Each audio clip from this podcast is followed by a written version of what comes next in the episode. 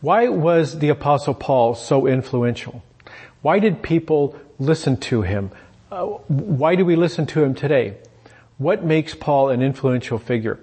Well, we are in a series looking at one of Paul's letters. He wrote a church, he wrote a letter to a church in Thessalonica. It's called today First Thessalonians, and scholars tell us it was uh, probably, or it is probably the earliest surviving Christian document. Paul wrote it about 50 or 51 AD, and it's, uh, according to scholars, it is the earliest document that survives from that period and uh, it became incorporated uh, into what what is the New Testament. After that church had had held on to it, had made copies of it when the old ones wore out, when they had circulated it with other churches, and it eventually became uh, the collection of documents that that after a couple of centuries would be called the New Testament. Why did people do that? Why did people listen to Paul? Why why what, what was it that they, they heard in Paul that made them say, we need to pay attention to what he's saying here? Uh, we today, looking back on it from, from 20 centuries later, we might say, well, of course they listened to Paul. He was a man of God. Um, but, but that doesn't answer the question. You know, yes, that's true, but it doesn't answer the question, why did they listen to him? We might say, well, because, because you know, he had to pay attention because it was in the Bible, but it wasn't in the Bible yet. There was no Bible. Paul is writing the first letter that will become part of the Bible. So why did they say, well, we need to pay attention to Paul here? What, you know, what was it about this man of God that, that they looked at and said, we need to pay attention to Paul? Now, uh, we may say, well, okay, there, there wasn't a Bible, but, but he was, he had, he had, uh, proven his his godliness because he had performed miracles. And, and that may be the case. We know from the book of Acts that Paul did uh, perform miracles in uh, uh, in some of his missionary journeys, but he didn't perform them in Thessalonica. Not not as far as we know. They're not mentioned in the two letters that survive. He wrote to the um, to the church in Thessalonica. He doesn't mention anything about miracles, and nothing about miracles is is mentioned in the book of the Acts of the Apostles. Uh, so so it's not obvious that he did any miracles to confirm his his apostleship or uh, his uh, authenticity while he was in Thessalonica. So probably not miracles. And in fact, there's a good reason for Paul not to have done any miracles in Thessalonica. And the reason is because uh, the reason he was in Thessalonica is, he, is that he got kicked out of uh, Philippi, uh, which was a town a little bit to the north of Thessalonica. He got kicked out of Philippi because he had performed a miracle. He had done an act of kindness to uh, a young slave girl, and uh, her owners got upset. They stirred up a, a, controversy and they had Paul arrested. He was beaten with rods by the, the, the, Roman officials in the town and then he was thrown into a dungeon and then when he got out, he was expelled from town. So, so if Paul showed up in Thessalonica still aching from that beating, that might have persuaded him that maybe the thing he didn't want to do was to uh, perform any miracles while he was in Thessalonica. So what was it that, that authenticated his ministry? What was it that made people listen to Paul? I mean, they had, they had con artists back then. They had grifters. They had charlatans. They had, they had, uh, fast talking salespeople in those days. In fact, uh, the word sophistry means, uh, to, to, uh, uh, sell a, a, a, a, line of argument that sounds good uh, in exchange for a buck. And uh, they the, word sophistry dates to 2400 BC. So they had they had sophists four four centuries before the time of Paul. So so they they were not any more susceptible uh, to to a fast talker than than we are today. They had every reason to believe that Paul could have been one of those charlatans, one of those uh, grifters or con artists, and they didn't. Instead, they believed Paul. So, so why do, why, why did they listen to Paul? And, and, and if we think about that, we should ask the question, well, why do we listen to people today? Who, who is it we do listen to? Is there someone that we think of as an authority? When I was in college, I saw a car with a bumper sticker once and the bumper sticker said question authority. Question authority. And I, I, joked with my friends, oh, presumably what that bumper sticker meant was that, was that we, the people who read it, should make a point of questioning those who are in authority over us, that we should ask them questions. But it can be read two different ways. And so what my friends and I decided is what it meant is the, the person whose car that was, they were an authority on questions. And so you could go to them if you had any questions about your questions and they would tell you. So, so, uh, so who, who is a question authority? Who, who is an authority that we can question today? Are there any qu- authorities that we don't question? Uh, when I was young, there was Walter Cronkite. Everybody in America looked to, to, Walter Cronkite, the nightly news, that's the way it is. And, and people pretty much thought that what Walter said was true. Is that true today? Is there a network news anchor that, that we trust today? Is there, is there even a network news anchor that we know the name of? Uh, you know, Walter Cronkite is gone. Is there somebody we do listen to with authority? Is there, is there an elected politician that we trust? Well, is there, since, since that's obviously not the case, there's no elected politician that, that more than a, uh, maybe a large minority uh, trusts, certainly none that a majority trusts, who do we trust? Do we trust the Centers on D- Disease Control and Prevention, the CDC? Do we trust the, the World Health Organization? Do we trust one or the other? Do we trust them both? Do we trust, do you trust your doctor? Uh, do you trust your doctor enough to take their advice? To do what they tell you? Is there somebody that we actually trust today? You know, and, and, you know, this goes for the church. Do people trust the church? Do people trust men of God or women of God today uh, the way that maybe they did at some point in the past? We seem to have lost all sense of of what what we can trust.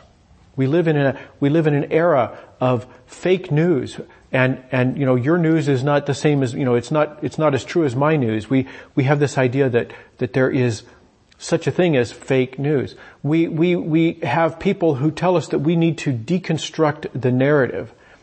So who can we take seriously? Who can we treat as an authority?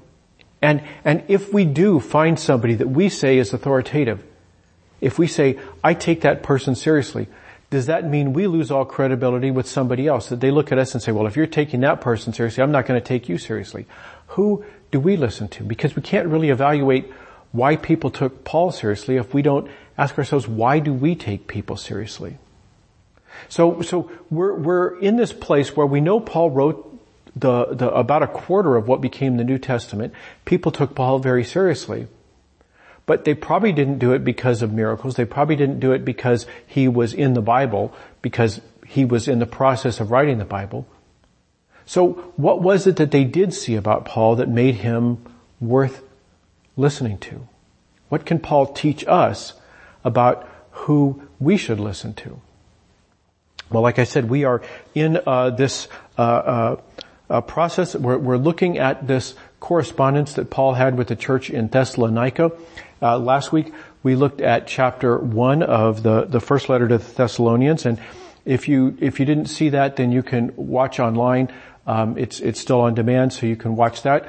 Um, but but basically, Paul showed up in Thessalonica. As I said, he had come from Philippi, where he had been he had been um, uh, beaten and then expelled from town, and so he shows up in Thessalonica, and uh, we pick up what happens uh, as he describes um, uh, that in at the beginning of chapter two. He says, "As you yourselves know, brothers and sisters, our visit with you wasn't a waste of time." He's reminding them that we both got something out of it, that, that something, you know, productive happened because of, because of our visit to you. And he says, um, on the contrary, far from being a waste of time, we had the courage through God to speak God's good news in spite of a lot of opposition, although we had already suffered and been publicly insulted, as you know. So he says, he says, you know what, what it was like when I arrived from Philippi, that I had been treated badly there, um, and I showed up in Thessalonica. And I met with opposition there too. When I arrived in, in uh, Thessalonica, I had opposition there too. So, so he says, you, you, you know the situation. But he said, I had courage to speak God's good news in spite of that opposition. And he goes on, he says in verse three, he says, our appeal isn't based on false information, the wrong motives, or deception. And then in verse five, he says, as you know, we never used flattery and God is our witness that we didn't have greedy motives.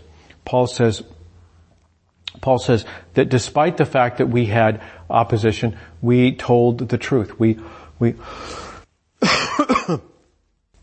Paul says, despite that, we, we, um,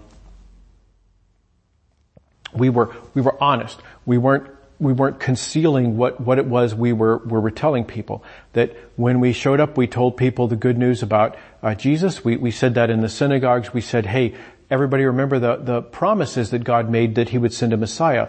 Well, I have good news. He's come. And uh, that was not the answer people were looking for, and so it created opposition. And he said, so we went out into the marketplace and we started telling Gentiles about the Messiah. And he says, he says that caused even more opposition, but we didn't change our message. Now, I have to imagine that Paul probably did change the message somewhat. He changed the presentation. He, he had to explain to Gentiles in the marketplace more about that, those promises of God than he would have had to in a synagogue where people would have been familiar with him. So he might have changed the presentation. He might have said more, but he said the message was the same. I told people the good news about Jesus. He says that I had courage to do that and I didn't fool anybody. I didn't, I didn't, uh, change my tune once I, once I met with opposition. That I didn't say, well, okay, that's not selling so well. Let me, let me tweak that a little bit. Paul said, I told you the same message all along. And in, in verse four, this is a little lesson if you're ever facing a, a, place where you, you know you have to say the truth and it's, it's not going to be uh, good for you. He says, why?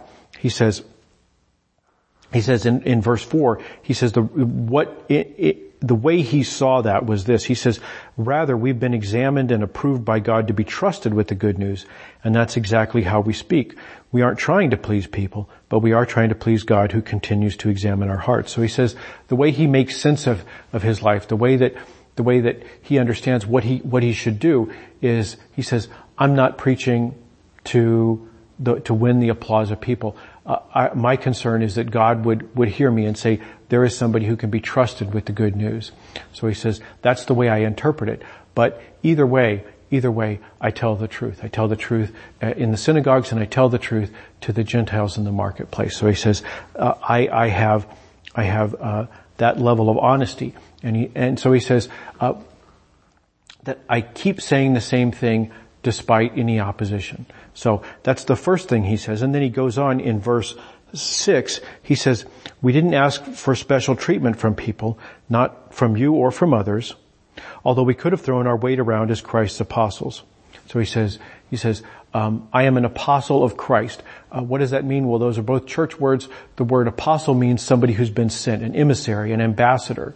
And he says, I'm an ambassador of Christ. Christ is king. Christ is God's anointed king. He says, he says, I have the authority of an ambassador from the king. And you can imagine that that carries with it some, some, some perks. And he says, I didn't lean into that. I didn't, I didn't demand perks, even though I am an ambassador of the king. He says, he says, no, I didn't demand that. He says, instead, um, verse seven, he says, we were gentle with you like a nursing mother caring for her own children we were glad to share not only God's good news with you, but our very lives. So he says, I didn't just give you the message and say, you know, deal with it. Instead, he says, he says, we shared our lives with you. Um, uh, because we cared for you very much. You remember, brothers and sisters, our efforts and hard work. We preached God's good news to you while we worked hard, night and day so we wouldn't be a burden on any of you. You and God are witnesses of how holy, just, and blameless we were toward you believers. Likewise, you know how we treated each of you like a father treats his own children. He says, we appealed to you, encouraged you, and pleaded with you to live lives worthy of the God who is calling you into his kingdom and glory. So, so uh, we listen to that uh, as Paul recounts the way he was among the, his supporters, the people who were not his opponents. How did he how did he behave around them? He didn't make demands. Instead, he was like a, a mother and then he says, well, like a, like a sibling, like a brother. Um, and then he says, um, like a father. So we might get whiplash as we listen to Paul run through these different uh, metaphors, you know, mother, brother, father. But the, the point is, he was a family member. He was somebody that they saw up close and personal, that they had a family relationship with. Paul says, that's who I was among you. And, and the point there is, is, he says, a family. In, in, a family, we don't, we don't act like it's a hotel. You know, you do my cleaning and make my meals. We, we contribute. And he says we contributed. We, we were sharing ourselves with you. We worked hard so we wouldn't be a burden. So he says we're a family in that way. But he also says a family, you got to see the real me. You know, uh, I had a, I had a pastor colleague, um, at a, a different church who told me that um, they, they, were they were concerned about their children um, and the faith development of their children. They said, you know, I think the problem with our kids is they've seen the clowns without their makeup. That they got to see what the pastor was really like inside the, the, the home. Now I don't know, I don't know those children at all, um, but I thought that that was a particularly um, uh, transparent uh, statement on the part of the pastor. They're saying, look, I have not been the Christian at home that I should be. Uh, I'm not the Christian at home that I present to people at my church. So they were concerned that the children had seen a different, a different person from the pastor at the church and at home. And it was not, it didn't help their faith development any. So again, I don't know how that worked out, but that phrase, the, the clowns without their makeup. Paul is saying, you saw this particular clown without his makeup. You were, you were in a family relationship. You got to see, you got to see me like a nursing mother. You got to see me like a brother. You got to see me like a father who is appealing and encouraging and pleading with you. He says, you saw the real me. You got to see me on the inside. So Paul says, the opponents, the opponents, you saw me in front of the opponents. You saw how I, how I was with people who disagree with me, people who were not happy to hear what I had to say. And I didn't change my message. I was honest. I was, I was, I had integrity with them. And he says, and you got to see me in private too. You got to see the real me. So, so Paul says, I did not trim my sails when the wind changed and, and, you know, some people would have trimmed their, their sails. He says, I didn't do that. He says, and you got to see me in, in private and I didn't change my message there. I showed you who I was, um, as much as told you who I was. So Paul says that this is how he behaved. And we know it's true. And the reason we know it's true is because Paul wrote this letter to people who knew it was true. And they didn't say, well, that's not, that's not so, Paul. You were not like that at all. They kept the letter. They preserved it. They made copies of it for, for a couple of centuries and they passed it around. They circulated it to other Christians because they said, this guy's the real deal. We know it. We know it because we saw him up close and personal. We saw the way he dealt with his opposition.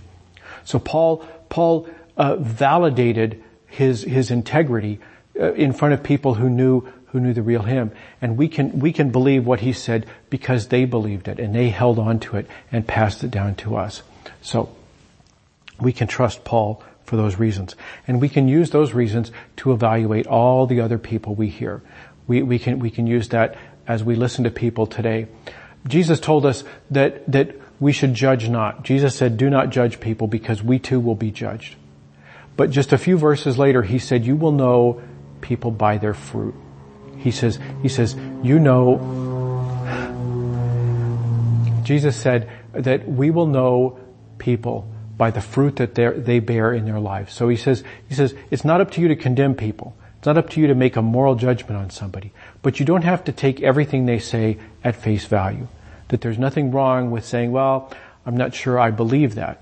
You know, but, but, but we have those two options. We can, we don't have the option of condemning people of saying, you know, you're a bad person. But we can say, I'm not going to believe that thing you said, or at least not without some more evidence. So, so we don't condemn people, but we don't necessarily take everything they say at face value. So, how do we, how do we take people, or, or what should we, what, what criteria should we apply if we want to take people seriously, or to know if we should take them seriously? How do we make sure that people take us seriously? The answer is to be like Paul, to have integrity. And you know, this, this is not uh, even a church thing. Paul says that he had the courage to have integrity because of his, of his trusting in God. But the integrity itself, anybody with the right amount of courage can do that. And, and, uh, it probably will take courage. Paul goes on to say in this letter that, um, that the people who, who, who knew him, who trusted him and, and copied this letter down through the, through the years, that if they, if they believed him, if they put into practice what he told them to do, what the way that he articulated the message of Jesus. If they did that, it would cost them too. He said, it will cost you from your countrymen the same way it cost me from my countrymen. So Paul says that's, that's gonna happen. And they know that that was true too, because again, they had time to say, you know, what Paul told us isn't, isn't factual. And they, instead they kept a copy of it and they passed it along. So, it will cost you something. It, it, it, it uh, may cost you something, but don't be surprised if it does. People may disagree with you, but they will respect your integrity. And, and it may cost you, it may cost you. Um, there's a poll that just came out this summer that said more Americans have opinions that they're afraid to share in 2020 than in 2017. So they did a, a poll uh, three years ago, and they found out that the group of the group of Americans, um, these are political opinions, the group of Americans that is most comfortable sharing their opinions, uh, 40% of, 42% of them are uncomfortable. 42% of Americans are afraid. And the group that was most uncomfortable sharing their opinions, 80% of them were afraid to share their, their opinions. They said, this will cost me. Um, if I say things I believe, it's going to cost me. So even the group that was most comfortable, 40% of them were afraid. And uh, the average across all Americans was 62% of Americans have opinions that they're afraid to share. So what do you do? Well, Paul shows us you go ahead and you say, I'm putting this out there.